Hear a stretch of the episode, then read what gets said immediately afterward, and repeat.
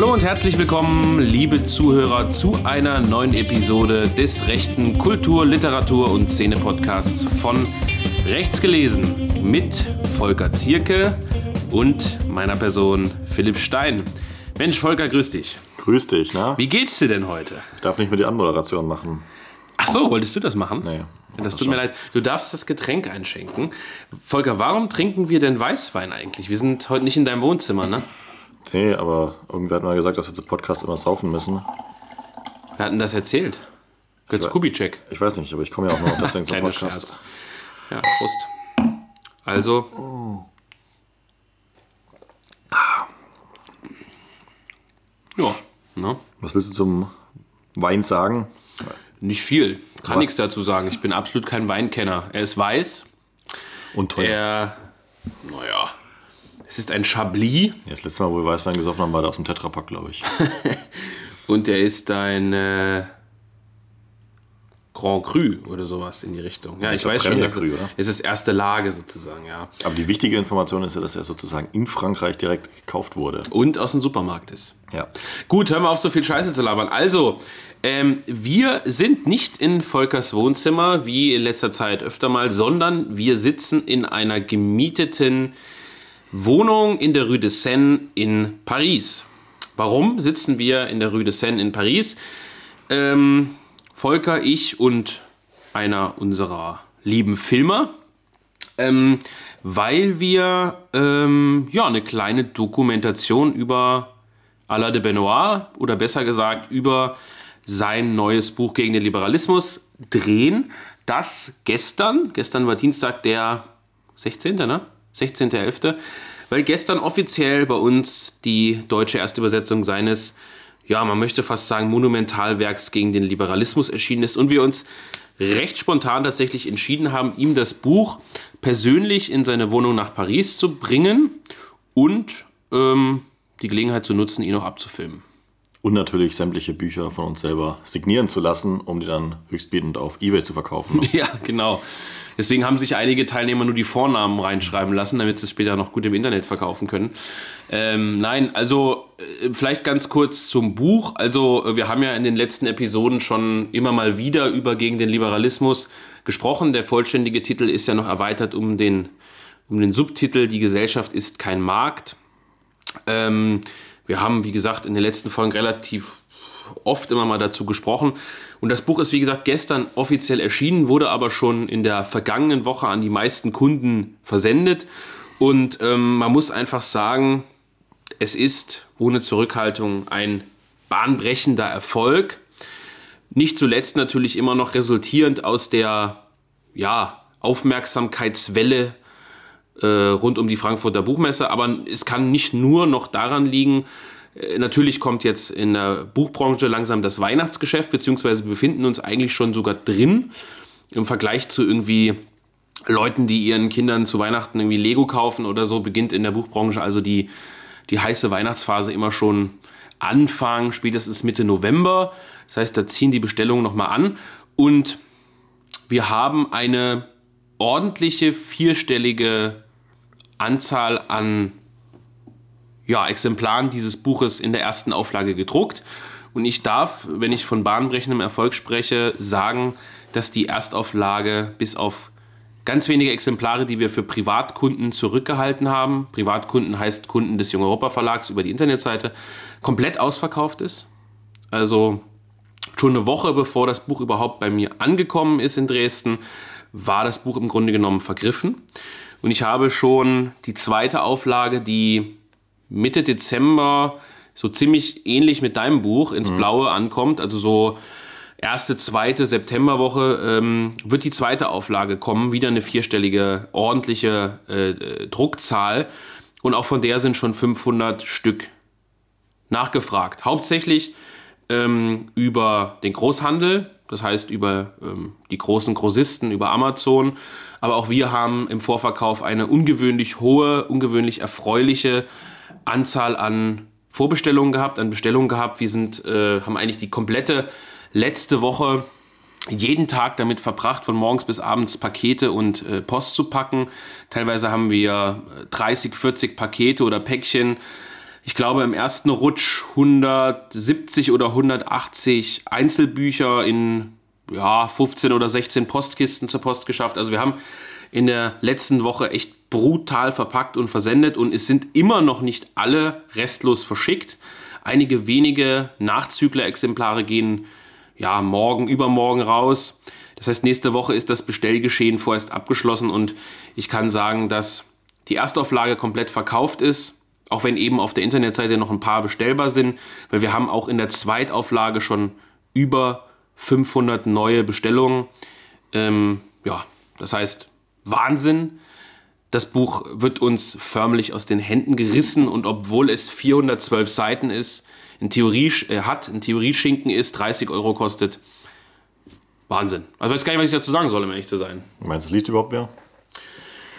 Puh, ja, nee, nicht viele, ne? Sieht schön aus, kann man sich in den Schrank stellen. Glaubst du? Naja, das Interessante ist ja, dass es, ähm, also ich, wir hätten ja eher darauf spekuliert, dass das jetzt bei Unfrei oder sowas äh, passiert, was ja, sag ich mal, sehr, sehr boomergerecht ist. Mhm. Ähm, und die ganzen Leute, die erst über die Buchmesse jetzt äh, von deinem Verlag erfahren haben, jetzt äh, mit so einem Buch einsteigen. Aber stattdessen gibt es ja mit äh, gegen den Liberalismus gerade den Umschl oh, wie sagt man da, Rundumschlag äh, gegen alles, was Boomer gut finden.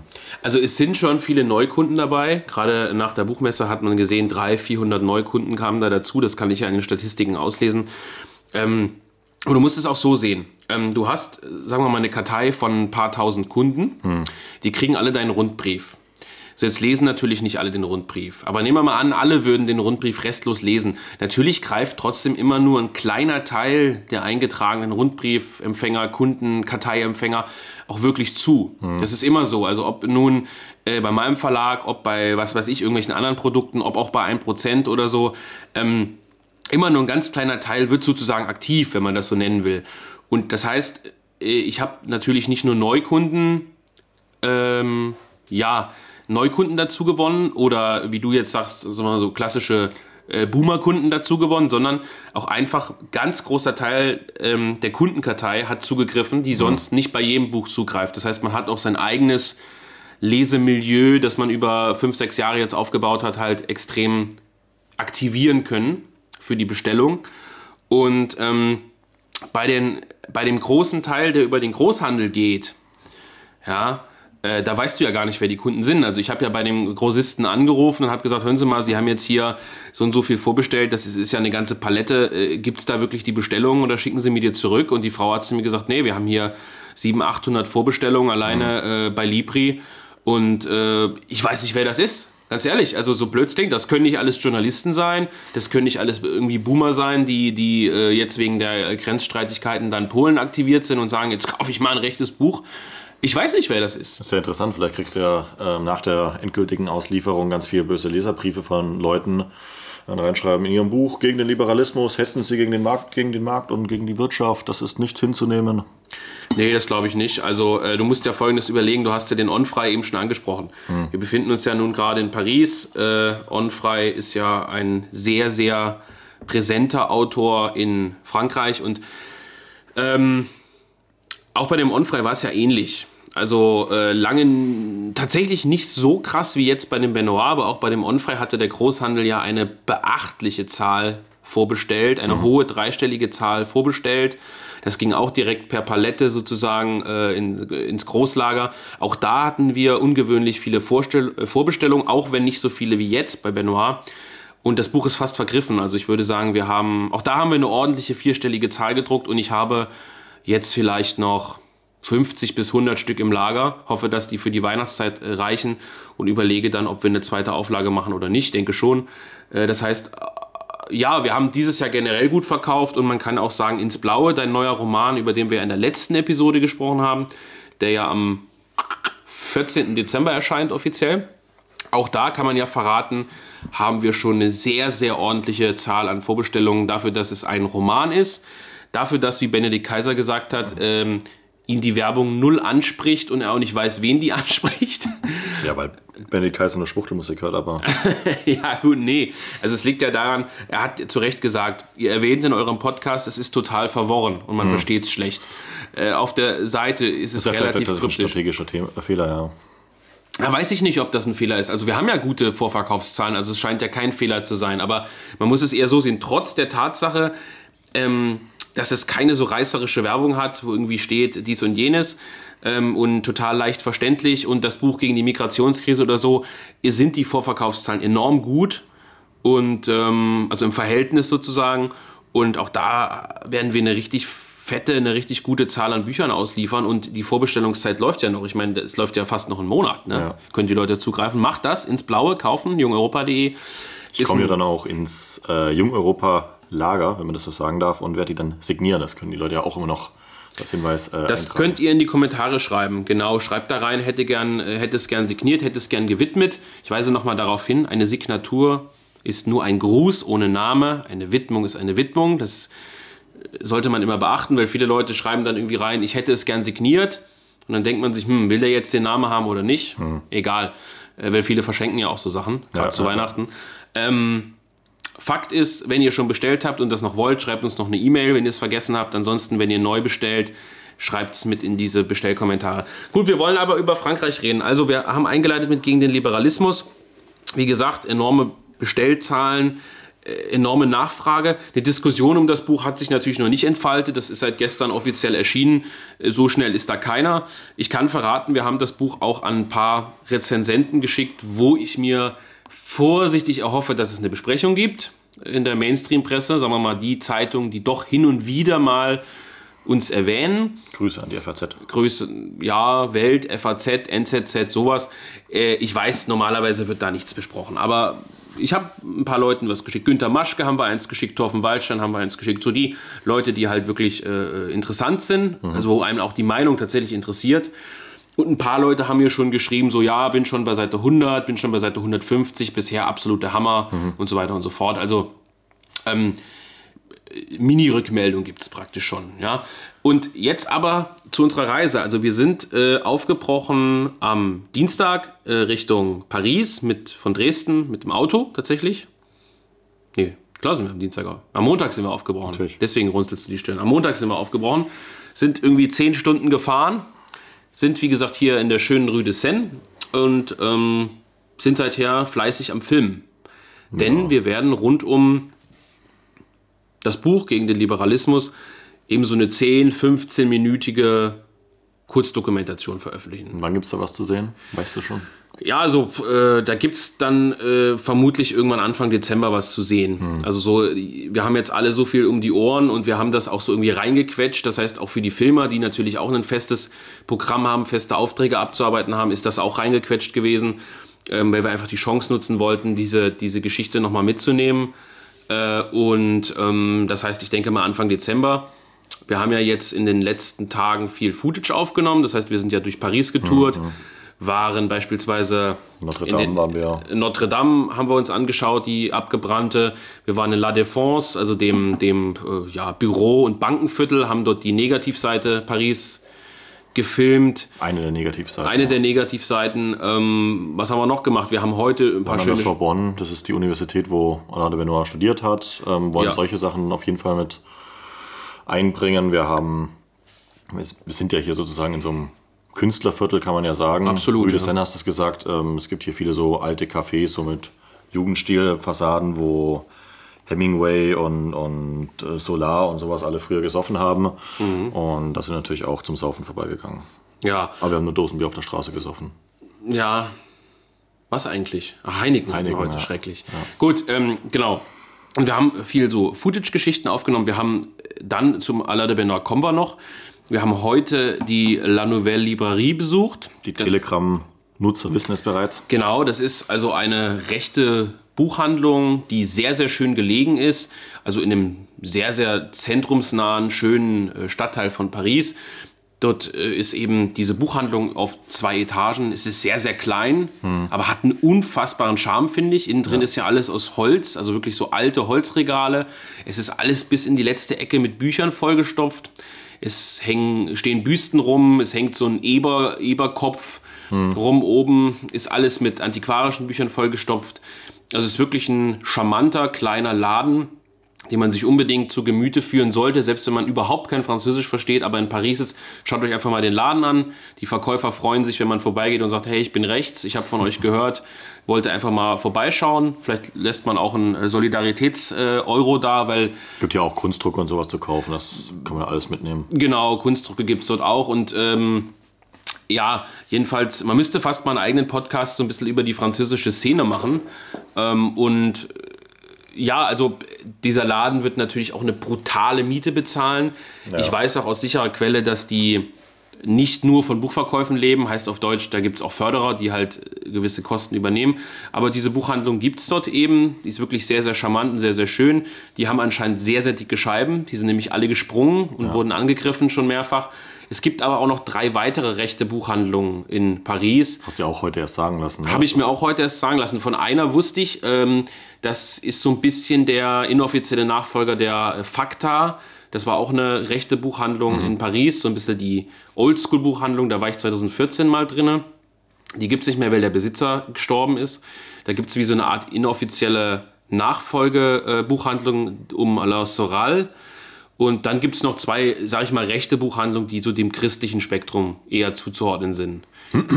ja. Genau. Und das heißt, man hat in Paris natürlich auch eine Riesenstadt, aber man hat äh, vier mehr oder minder rechte Buchhandlungen. Wie viele gibt es in Berlin? Ich glaube keine. Keine. Es gibt also die, die also Bibliothek mir, des Konservatismus natürlich. Ja, mir würde in Deutschland überhaupt, bis auf die äh, Susanne Dagen, wenn man das Buch aus Loschwitz so ja, bezeichnen ja. will, kein einziges, keine einzige rechte Buchhandlung. Was eigentlich schade ist, weil es eigentlich eine geile Idee ist. Also auch so als Kaffee oder so, dass man halt einfach sich als Treffpunkt dort äh, ja, und auch für Veranstaltungen, also gerade für kleine Veranstaltungen. Es müssen ja nicht immer äh, 100, 200 Leute kommen, sondern man kann ja auch mit 25 Leuten eine kleine Lesung machen. Ich glaube, das Problem ist, Buchhandlungen haben ja generell zu kämpfen, mhm. nicht erst seit Corona. Äh, teilweise haben die in Corona lustigerweise wieder ein bisschen gewonnen, weil viele den Onlinehandel aktivieren konnten. Ja. Äh, also da gibt es immer so eine Auswertung vom äh, Verein für Börsenverein des deutschen Buchhandels. Habe ich, lese ich mir immer gerne die Statistiken durch, dass der Buchhandel teilweise gar nicht so abgekackt ist, weil mhm. viele so schlau waren, Internethandel aufzubauen. Manche haben sogar ihre Kunden zu Hause beliefert, mit dem Fahrrad oder Auto. Also gar nicht so, gar nicht so schlecht, aber Buchhandlungen haben generell zu kämpfen, natürlich durch Amazon, durch Thalia, durch so ein Kram. Könntest du mal deinen Verlag anschließen? Ja, könnte ich, könnte ich, ich, du, ich habe schon drüber nachgedacht, so ja. ist es nicht. Und ich weiß auch, und ich glaube, das darf ich auch sagen, dass auch der Götz Kubitschek darüber schon nachgedacht hat, damals in Halle mhm. äh, sowas zu machen. Es ist halt erstmal ein enormer Kostenfaktor. Ich meine, du musst ja mindestens ein, zwei Mitarbeiter einstellen, du musst eine riesen Software kaufen, du musst äh, Ware kaufen, du musst Ladenmiete bezahlen. Also da bist du locker mal äh, mit 50 bis 100.000 vermutlich dabei pro Jahr am Anfang. Und das ist natürlich enorm, aber ähm, so eine rechte Buchhandlung wäre natürlich klasse. Und das mhm. müsste man eben verbinden mit einem kleinen Vortragssaal, mit, mit einem kleinen Café, das sehe ich auch so, das wäre super. Ja, ist ein Projekt für die Zukunft. PayPal-Link ist in der Beschreibung. Leider nein. Wir ja. sind ja gelöscht bei PayPal. nee, ähm, kann ja einfach einer 500 Benoit bestellen, ist auch in Ordnung. Ja, habt ihr ja. auch was davon, habt nämlich 500 Benoit-Bücher. Eben. Kann man auch eine Wand mitbauen. nee, also ähm, in der Buchhandlung waren wir heute, haben dort gefilmt und zwar unter anderem auch mit Guillaume Travers. Guillaume Travers ist ein noch nicht so alter französischer Autor. Ich glaube, der müsste zwischen 30 und ja, 40 sein. Sah jung aus. Ist so ein bisschen inoffiziell einer der Schüler von Alain de Benoit, schreibt äh, über viele ähnliche Themen, hauptsächlich Kapitalismus, Liberalismus, hat mit ihm zusammen auch zwei sehr interessante Bände rausgegeben. Äh, die Bibliothek des jungen Europäers heißen die. Das sind auch sehr interessante Bände. Mhm. Und äh, er selber äh, publiziert viel im Umfeld dieses Institut Iliad. Das müsste man jetzt eigentlich auch wieder erklären. Wie gesagt, deswegen wäre eigentlich mal eine Folge zur französischen Szene gut. Und der hat mehrere so kleine Büchlein so auf Hätte eigentlich direkt mit Benoit eine machen müssen. Ja, sein Deutsch hätte vielleicht sogar gereicht. Ja, glaube ich schon. Ja. Er hat sich wahrscheinlich selber nicht zugetraut, aber er kann ja praktisch aus erster Hand auch äh, berichten, wie dieses Institut und die ganzen angeschlossenen Zeitschriften entstanden sind. Wobei beim Institut hat er nichts zu melden. Aber er hat ja früher auch andere Sachen gemacht. Ja, und ähm, dieser Guillaume Travers, der hat also mehrere kleine Bände so auf Kaplakenlänge, sage ich jetzt mal, veröffentlicht zum Thema äh, Geschichte des Kapitalismus und also zum Beispiel Kapitalismus im Mittelalter und so mhm. Sachen, was ich jetzt nicht so super spannend finde, aber und wir haben eins davon schon übersetzt. Das kommt äh, Anfang nächsten Jahres vermutlich schon raus. Da geht es eben auch um äh, die verschiedenen Phasen des Kapitalismus und so. Und das ist ein sehr, sehr aufgeweckter, sehr, sehr intelligenter Autor. Ich weiß nicht, ähm, man könnte den vielleicht tatsächlich vom Themenschwerpunkt ganz klein bisschen mit Benedikt Kaiser vergleichen. Auch vom Aussehen. Auch vom das hast du gesagt. Ähm, nee, Benedikt guckt ja mehr auf die Kleidung, ne?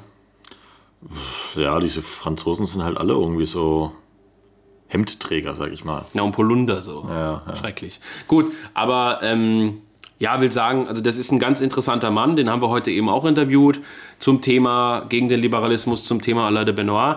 Und heute Abend, also nachdem wir jetzt diesen Podcast aufgezeichnet haben, fahren wir weiter ins Büro äh, der Element, dieser Zeitung, die mhm. Alain de Benoit geprägt hat und die er lange als Chefredakteur betreut hat und treffen dort im kleinen Kreis 10, 15 Leute, äh, 10, 15 Leute, die in Frankreich halt verschiedene Magazine machen. Crisis Nouvelle École, Element vom Institut Iliad und machen halt so einen kleinen Abend, um sich zu vernetzen. Wir Zweites Interview ist ja auch geplant. Zweites Interview mit Bus, Monsieur Bousquet. Das ist also auch ein sehr, sehr interessanter Mann, ein sehr, sehr interessanter Autor und gleichzeitig auch Verleger. Hm. Ich muss passen, wie der Verlag heißt gerade, muss ich ehrlich gestehen. Ist aber auch Verleger von Benoit in Frankreich mhm. unter anderem.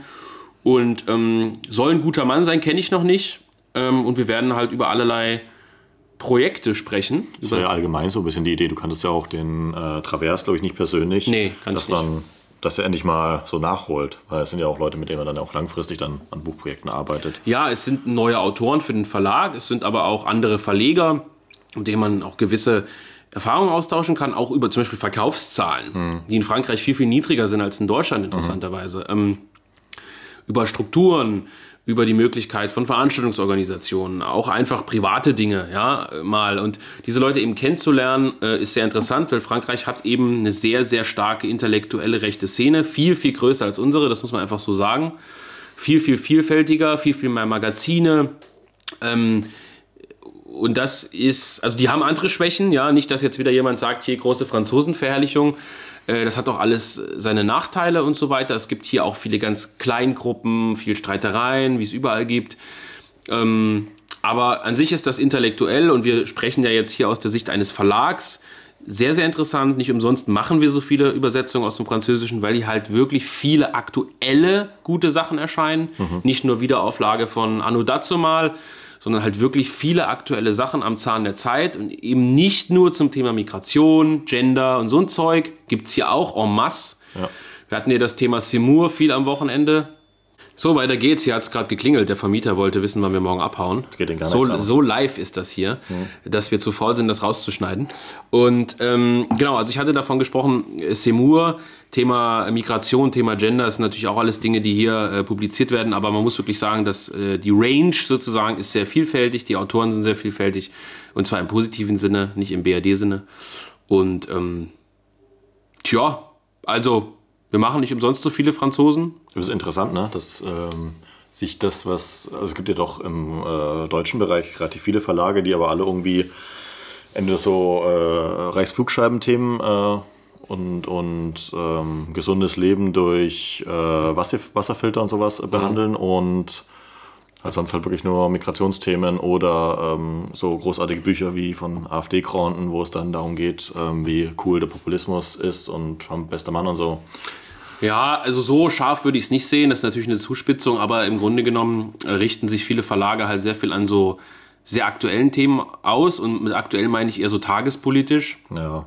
Ähm, weil aktuell sind diese französischen Bücher ja auch, nur sie sind meistens eher grundsätzlicher. Also ich will deswegen nicht unbedingt sagen theoretischer, weil viele Franzosen schreiben auch sehr, sehr einfach. Ja. Ist jetzt nicht immer so, dass ähm, das im, im, Prinzip total kompliziert ist, aber ähm, ich glaube, das klingt jetzt blöd, aber es gibt einfach eine größere Toleranz. Also im Sinne von, ähm, im Sinne von ist, die, die Diskussionen sind weniger ernst, weniger ja, ähm, emotional vielleicht auch und also diese Tradition des, der andere hat eine total andere Meinung und wir diskutieren jetzt lange darüber, die ist hier schon verbreiteter und das habe ich auch gemerkt bei der Buchmesse, das hatte ich ja auch in mehreren Episoden schon gesagt, wie locker sozusagen die rechte Händler waren im Zusammenspiel mit Jung Europa und mhm.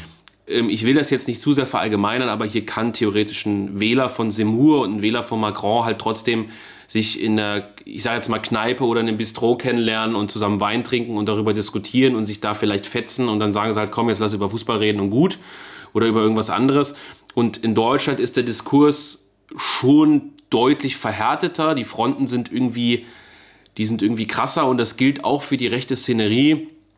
Ähm, ich meine, irgendein Linker, der sich das anhört, der wird ja immer denken, natürlich kennen die von dem Europa-Manuskriptum, natürlich müssen die diese Grauzone kennen, vermutlich mhm. haben die was mit Anbruch zu tun. Jetzt nur mal ein paar Beispiele von verschiedenen Richtungen reinzuwerfen und am Ende kennt man doch, also man kennt die Leute im Sinne von, ich habe die mal gesehen, ich habe vielleicht dann mit denen gesprochen auf irgendeiner Veranstaltung, aber diese Vernetzung, und das kann man glaube ich so sagen, beschränkt sich ja dann doch hauptsächlich zumindest auf einen ähnlichen inhaltlichen Kreis.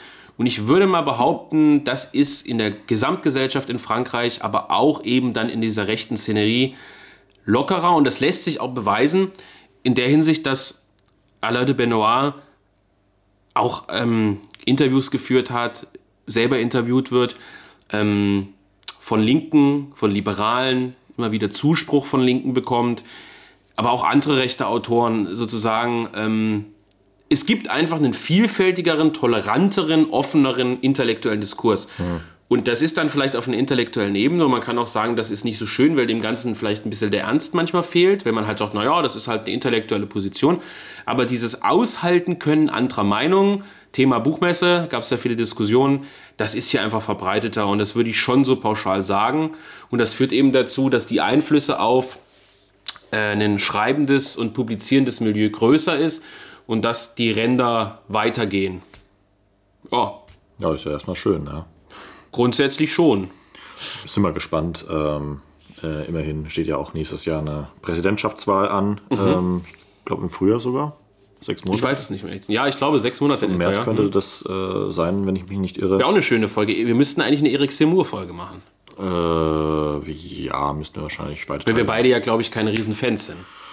Ich habe mich damit, also ich, ich kenne mich mit französischer Politik überhaupt nicht aus, muss ich sagen. Äh, interessiert mich auch fast gar nicht. Das ist ja auch wirklich ein sehr, sehr komplexes Thema. Also die meisten Leute haben ja schon von deutscher Politik keine Ahnung. Ja. Und ähm, dann auch noch über französische Politik zu reden, aber da bräuchten wir vielleicht wirklich mal einen äh, Experten, wie zum Beispiel den äh, Genossen, den wir getroffen haben, der uns heute ein bisschen so durch Paris geführt hat, ja. der mal sich mit uns hierhin an den Tisch sitzen würde und ein bisschen mal aus der Westentasche plaudern würde. Ich meine, er kennt Frankreich sehr, sehr gut, er ist selber Franzose. Er hat ja auch viel für die Front National in der Jugend gemacht. Genau, und ähm, gerade so Sachen sind ja die interessanten, also eine Intro-Perspektive. Ja, aber wir sind ja, ich sag mal so, wir sind ja auch dafür bekannt, gewisse rechte Dogmen zu durchbrechen und Eric Zemmour wird natürlich gerade massivst abgefeiert. Hm. Äh, halt wegen dieser sehr, sehr scharfen, klaren Statements, die man ja auch begrüßen kann zum Thema Migration. Aber man muss natürlich immer so ein bisschen dahinter blicken, wer ist das eigentlich, wo kommt der her, was hat der vorher für Themen bearbeitet, hat der ein Programm?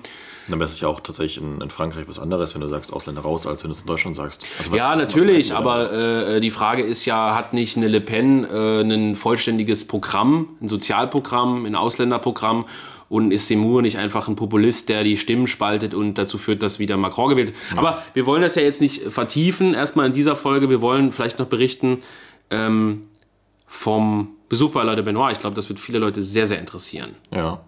Wie war denn dein Eindruck? Er hat sehr, sehr viele Katzen. Wie viele Katzen haben wir gesehen? Also ich habe ich hab drei gesehen. Drei Katzen. Irgendwer sagte, dass es mindestens fünf sind. Ähm es gibt ja viele Katzenliebhaber in der französischen Rechten. Wenn ich Allgemein an, in der Rechten. Wenn ich an Pierre de la Rochelle denke, beispielsweise, viele Katzenbilder. Wer fällt uns da noch so ein?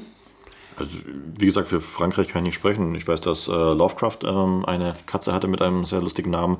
Celine, glaube ich. Ähm, Celine, glaube ich. Ähm, Jünger gibt es auch mehrere Bilder mit äh, seiner Katze. Ähm, BND Kaiser mag, glaube ich, keine Katze. Du bist pro Katzi oder gegen Katzi? Äh, pro Katzi immer. Aber, Aber auch, pro Hund. Hund. Ja, ja. ja, ich auch. ist interessant. Ja, Weil, äh, es, oft gibt es ja nur entweder oder, ne?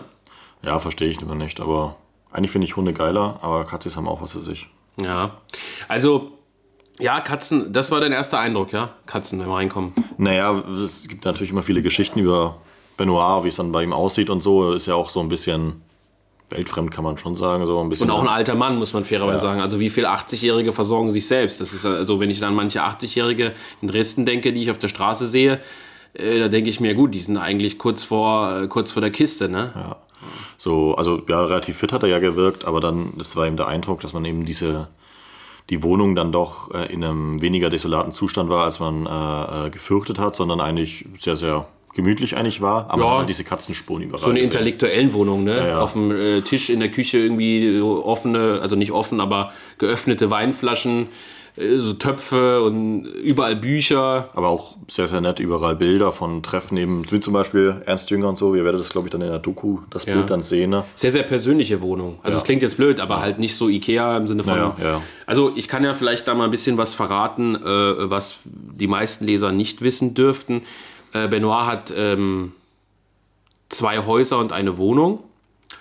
Ähm, er hat ja die größte oder zumindest zweitgrößte Privatbibliothek Frankreichs, sicherlich eine der größten Europas. Er hat mir geschrieben, er besitzt über 200.000 Bücher. So, und jeder, der nur mal 1000 Bücher zu Hause hat, der weiß, dass das ja schon raumfüllend sein kann. Das heißt, er hat äh, eine Stunde ungefähr weg von Paris, ich werde jetzt mal nicht sagen wo, äh, ein großes Haus, das seiner Aussage nach einfach von oben bis unten voll ist mit Büchern. Selbst auf der Toilette müssen äh, Bücherregale hängen. Und er hat noch eine andere, ein anderes Haus oder eine Wohnung, weiß ich nicht genau, in der Normandie, wo er auch viel ist. Und dort hat er eben natürlich auch noch Bücher, das ist überall verteilt, aber hauptsächlich dort eben in der Nähe von Paris.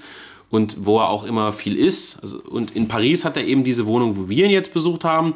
Das ist in einem, ja, schönes Viertel, würde ich nicht sagen, aber auch nicht, also noch nicht kritisch. Man sieht schon ziemlich viele Ausländer, auch, auch von den Ladengeschäften, aber es ist noch, würde ich sagen, äh, am Rande des, des Stadtkerns. Es ist jetzt nicht so, dass man sich unter Paris mal vorstellt, hier so äh, Jugendstil oder Nee, Gründerzeitbauten, das sondern nicht. sehr. Oh, vereinzelt, aber sehr gemischtes Viertel, also schon halt so ein, so ein mittelprächtiges Wohnviertel, würde ich Oh. irgendwie sagen. Ja. Und äh, da lebt er eben in, äh, unter der Woche, das ist dann seine Arbeitswohnung.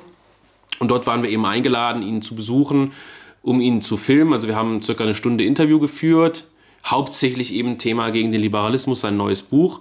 Haben ihm das Buch eben vorbeigebracht, haben es für einige Kunden signieren lassen, haben es für uns signieren lassen, haben seine Reaktionen äh, beobachtet auf das Buch. Er war ja anscheinend sehr zufrieden mit der Aufmachung, Ja. mit der Qualität. Und ähm, Kann man ja auch mal äh, dazu sagen, so wie die anderen Bücher aussehen. So, also ja, die französischen Bücher sind eine Katastrophe. Das sieht aus wie zusammengebundenes Klopapier. Ja, ja, aber auch so Softcover, riesengroß und ja, also Ja, billigstes Papier, dann teilweise teurer als in Deutschland, obwohl die. Also ich meine, äh, die, die das verlegen, sind klasse Leute, aber da muss man mal sagen, was die Buchkunst angeht, ist das wirklich unterstes Niveau. Das ist halt so. ja. So, und ähm, ich glaube, die Leute gieren natürlich so ein bisschen aufs, auf, auf das Private. Also die Wohnung war recht klein. Ja. Ich denke mal eine Drei-Zimmer-Wohnung oder so. Ähm, und ja. das Größte war anscheinend das Wohnzimmer, das ist ja da, wo wir uns aufgehalten haben, auf diesen Ledersofas, wo halt sein Mac stand mit dem Arbeitsplatz. Und da hingen eben sehr persönliche Fotos von ihm mit Ernst Jünger, wo er noch ziemlich jung war. Hat er erzählt, das war, glaube ich, in Nizza auf irgendeiner Buchmesse. Ja, genau. Dann hing ein Bild von, Breker. von Breker, den er auch sehr, sehr gut kannte seit den 70ern, sagt er. Also er Das sind mir signiert, also eine Fotografie und es hing ja auch ein Bild von Breker selber. Zwei. Zwei äh, Aktzeichnungen waren das, glaube ich, von Breker. Ja. Breker wissen ja viele nicht, dass Breker auch viel, viel, viel gezeichnet und gemalt hat. Ähm, viele nackte Frauen. Ja, das scheint Benoit auch zu gefallen. Wer kann es ihm verübeln? Weil die eine war so sehr füllig ne, auf dem Foto, aber gut. Ähm, ja, es war Gustav Klimt, äh, Gustav Klimt, vermutlich ein Original, weiß ich nicht, auf Deutsch. Ähm, was war noch? Ein, ein, für ihn signiertes Bild von ich nicht auch. Wahnsinn. Ja, und viele andere persönliche äh, Stücke, so Erinnerungsstücke. Und äh, ja, hat auch erzählt, dass er jünger, äh, jünger, dass er äh, Arno Breker gut kannte, viel in Düsseldorf bei Breker war, Breker bei, viel bei ihm in Paris. Auch eine sehr interessante Geschichte, die man auf jeden Fall mal aufrollen muss. Das Verhältnis Benoit-Breker, das, das ist ja... Können auch an sich mal eine Folge über Breker machen. Ist ja trotzdem, also ist ja nicht super. unumstritten, aber ähm, hochinteressant, denke ich. Und wir würden aber vielleicht mal ein Feld bedienen, das wir jetzt noch gar nicht mal angesprochen Ja, gute Idee. Und ähm, ja, jedenfalls, äh, das war sozusagen der Besuch dann bei Benoit. Wir haben, wie gesagt, erst viel geplaudert, dann auf Deutsch. Da hat er tatsächlich, also ich fand, er hat eigentlich für einen 80-Jährigen, um das mal so, ohne das herabwürdigend zu meinen, wirklich gutes Deutsch gesprochen. Ja, ja. Seine Frau war ja Deutsche. Hat ja in Hamburg geheiratet. Ist wahrscheinlich auch noch Deutsche. Ist noch Deutsche, ja. Er hat in Hamburg geheiratet, war sehr, sehr, sehr viel äh, in Deutschland äh, in den letzten 40 Jahren oder wann.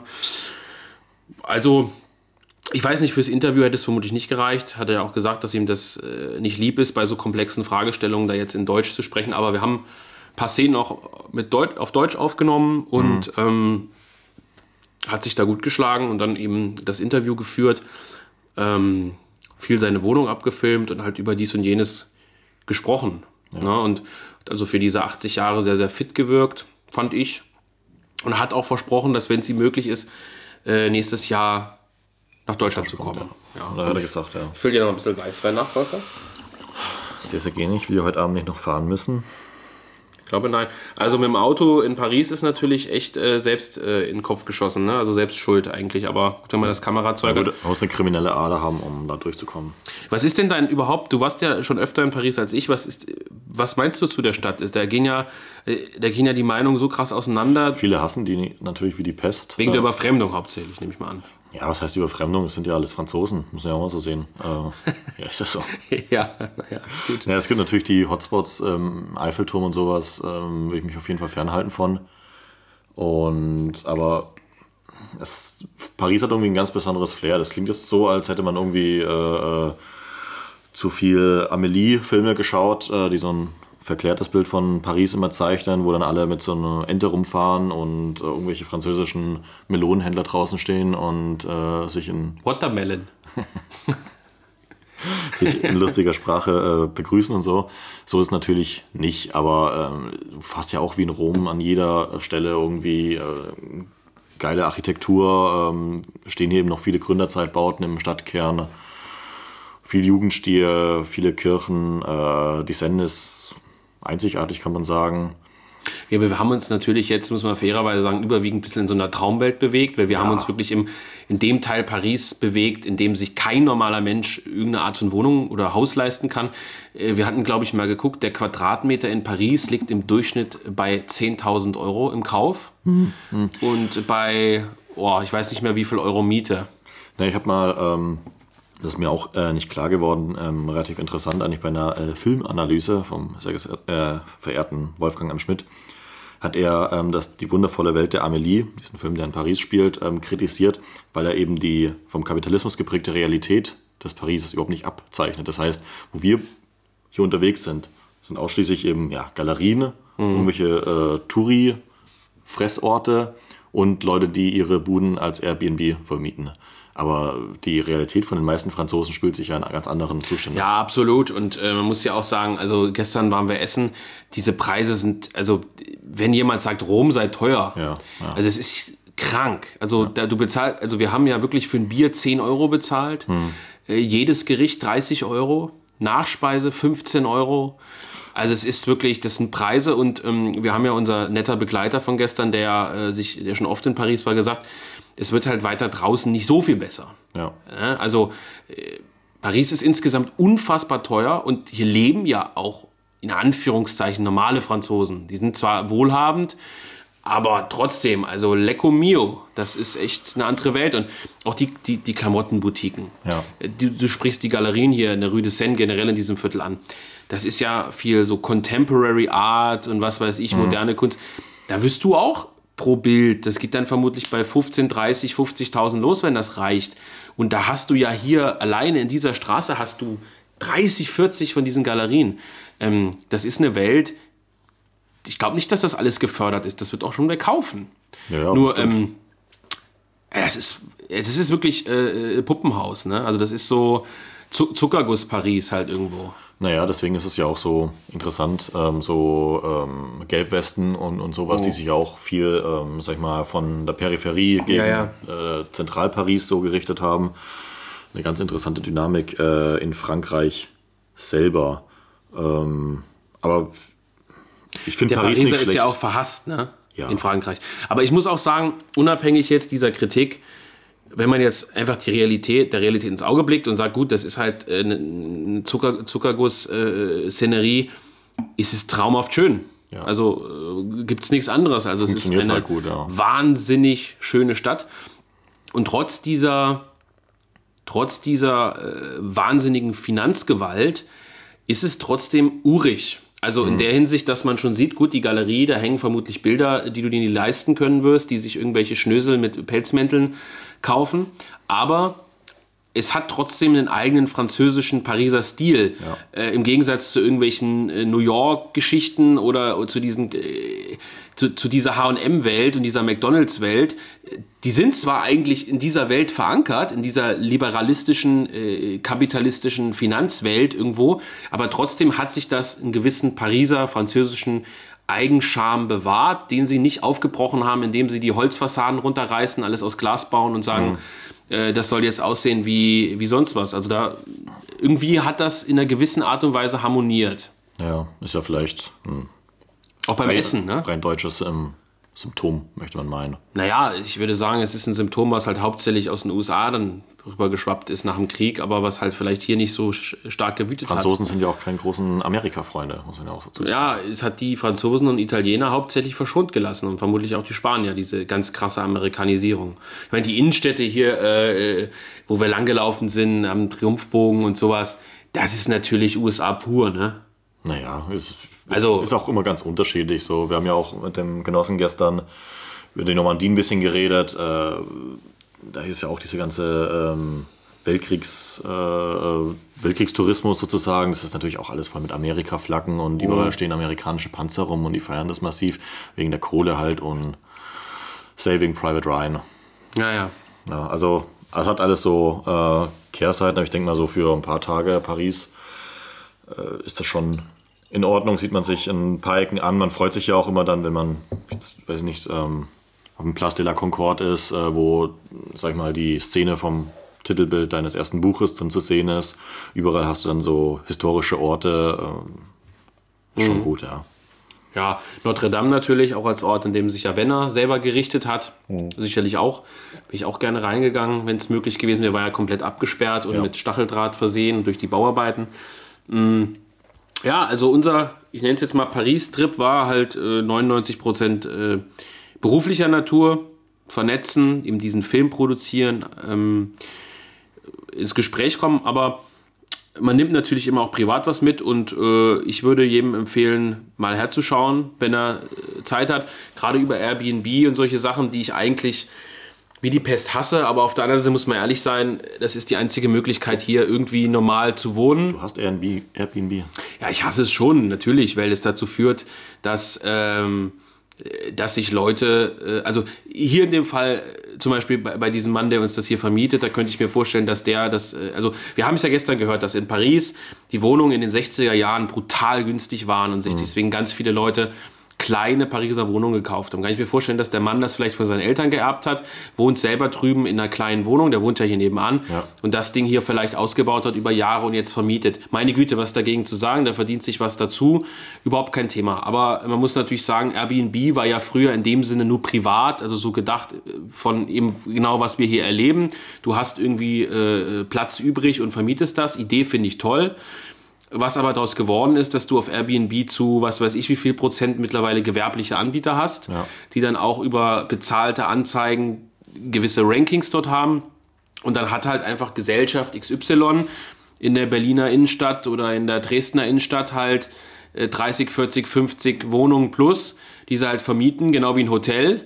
Und äh, das führt natürlich dazu, dass Wohnungen teurer werden, dass der Wohnraum weniger mhm. wird, gerade in den Innenstädten, du nur noch solche Mietswohnungen hast sich in den Innenstädten kein normales Leben mehr abspielt, sondern nur noch diese Tourismus-Mietsscheiße. Äh, und deswegen ist Airbnb aus meiner Sicht natürlich tatsächlich ein großes Problem.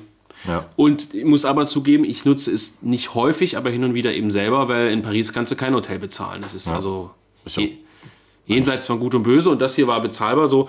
Also das ist halt dieser Zwiespalt, aber ich sag's halt, wenn ihr nach Paris kommt, mietet euch so ein Airbnb-Ding, das ist bezahlbar und dann kann man hier auch mittendrin was verbringen, gute Zeit verbringen. Könnt natürlich auch die Handynummer von Alain de Benoit ausgeben und dann könnt ihr da anrufen, wenn ihr da für eine Nacht unterkommen wollt. ja, auf dem Sofa. Der wird sich bestimmt freuen. Wobei ich könnte es mir sogar vorstellen. Man darf natürlich nichts gegen Rauchen haben. Äh, und gegen Katzen. Ja. Und gegen Katzen, ja. Das stimmt. Also, ja, haben wir irgendwas vergessen? Nö, die Leute werden das, den, den Großteil von den Impressionen, die jetzt hier mit Worten unzureichend malen können, hm. im Film sehen, der hoffentlich dann bald kommt. Und da ist dann, glaube ich, auch ein bisschen mehr Inhaltliches zum, zum Film, äh, äh zum, Quatsch, zum Buch ja. äh, gegen den Liberalismus, äh, wo wir jetzt ja, sag mal, nur drüber gestriffen sind. Ja, wir müssten fast eine Folge nochmal dazu machen, aber Müsst ihr auch mal das Buch mal lesen, aber du schon, ja. Aber du hast ja was bekommen jetzt. ja. Gut, klinken wir uns an der Stelle aus. Und äh, ich weiß nicht, wann die Folge erscheinen wird. Vielleicht schon morgen, vielleicht schon übermorgen. Auf jeden Fall denke ich vom Sonntag. Das heißt, ihr habt die ganz nahen Halb-Live-Eindrücke aus Paris. Und wir sagen mal Tschüss und verabschieden uns zu einem hoffentlich guten Abend. Mach's gut, Volker. Bis dann.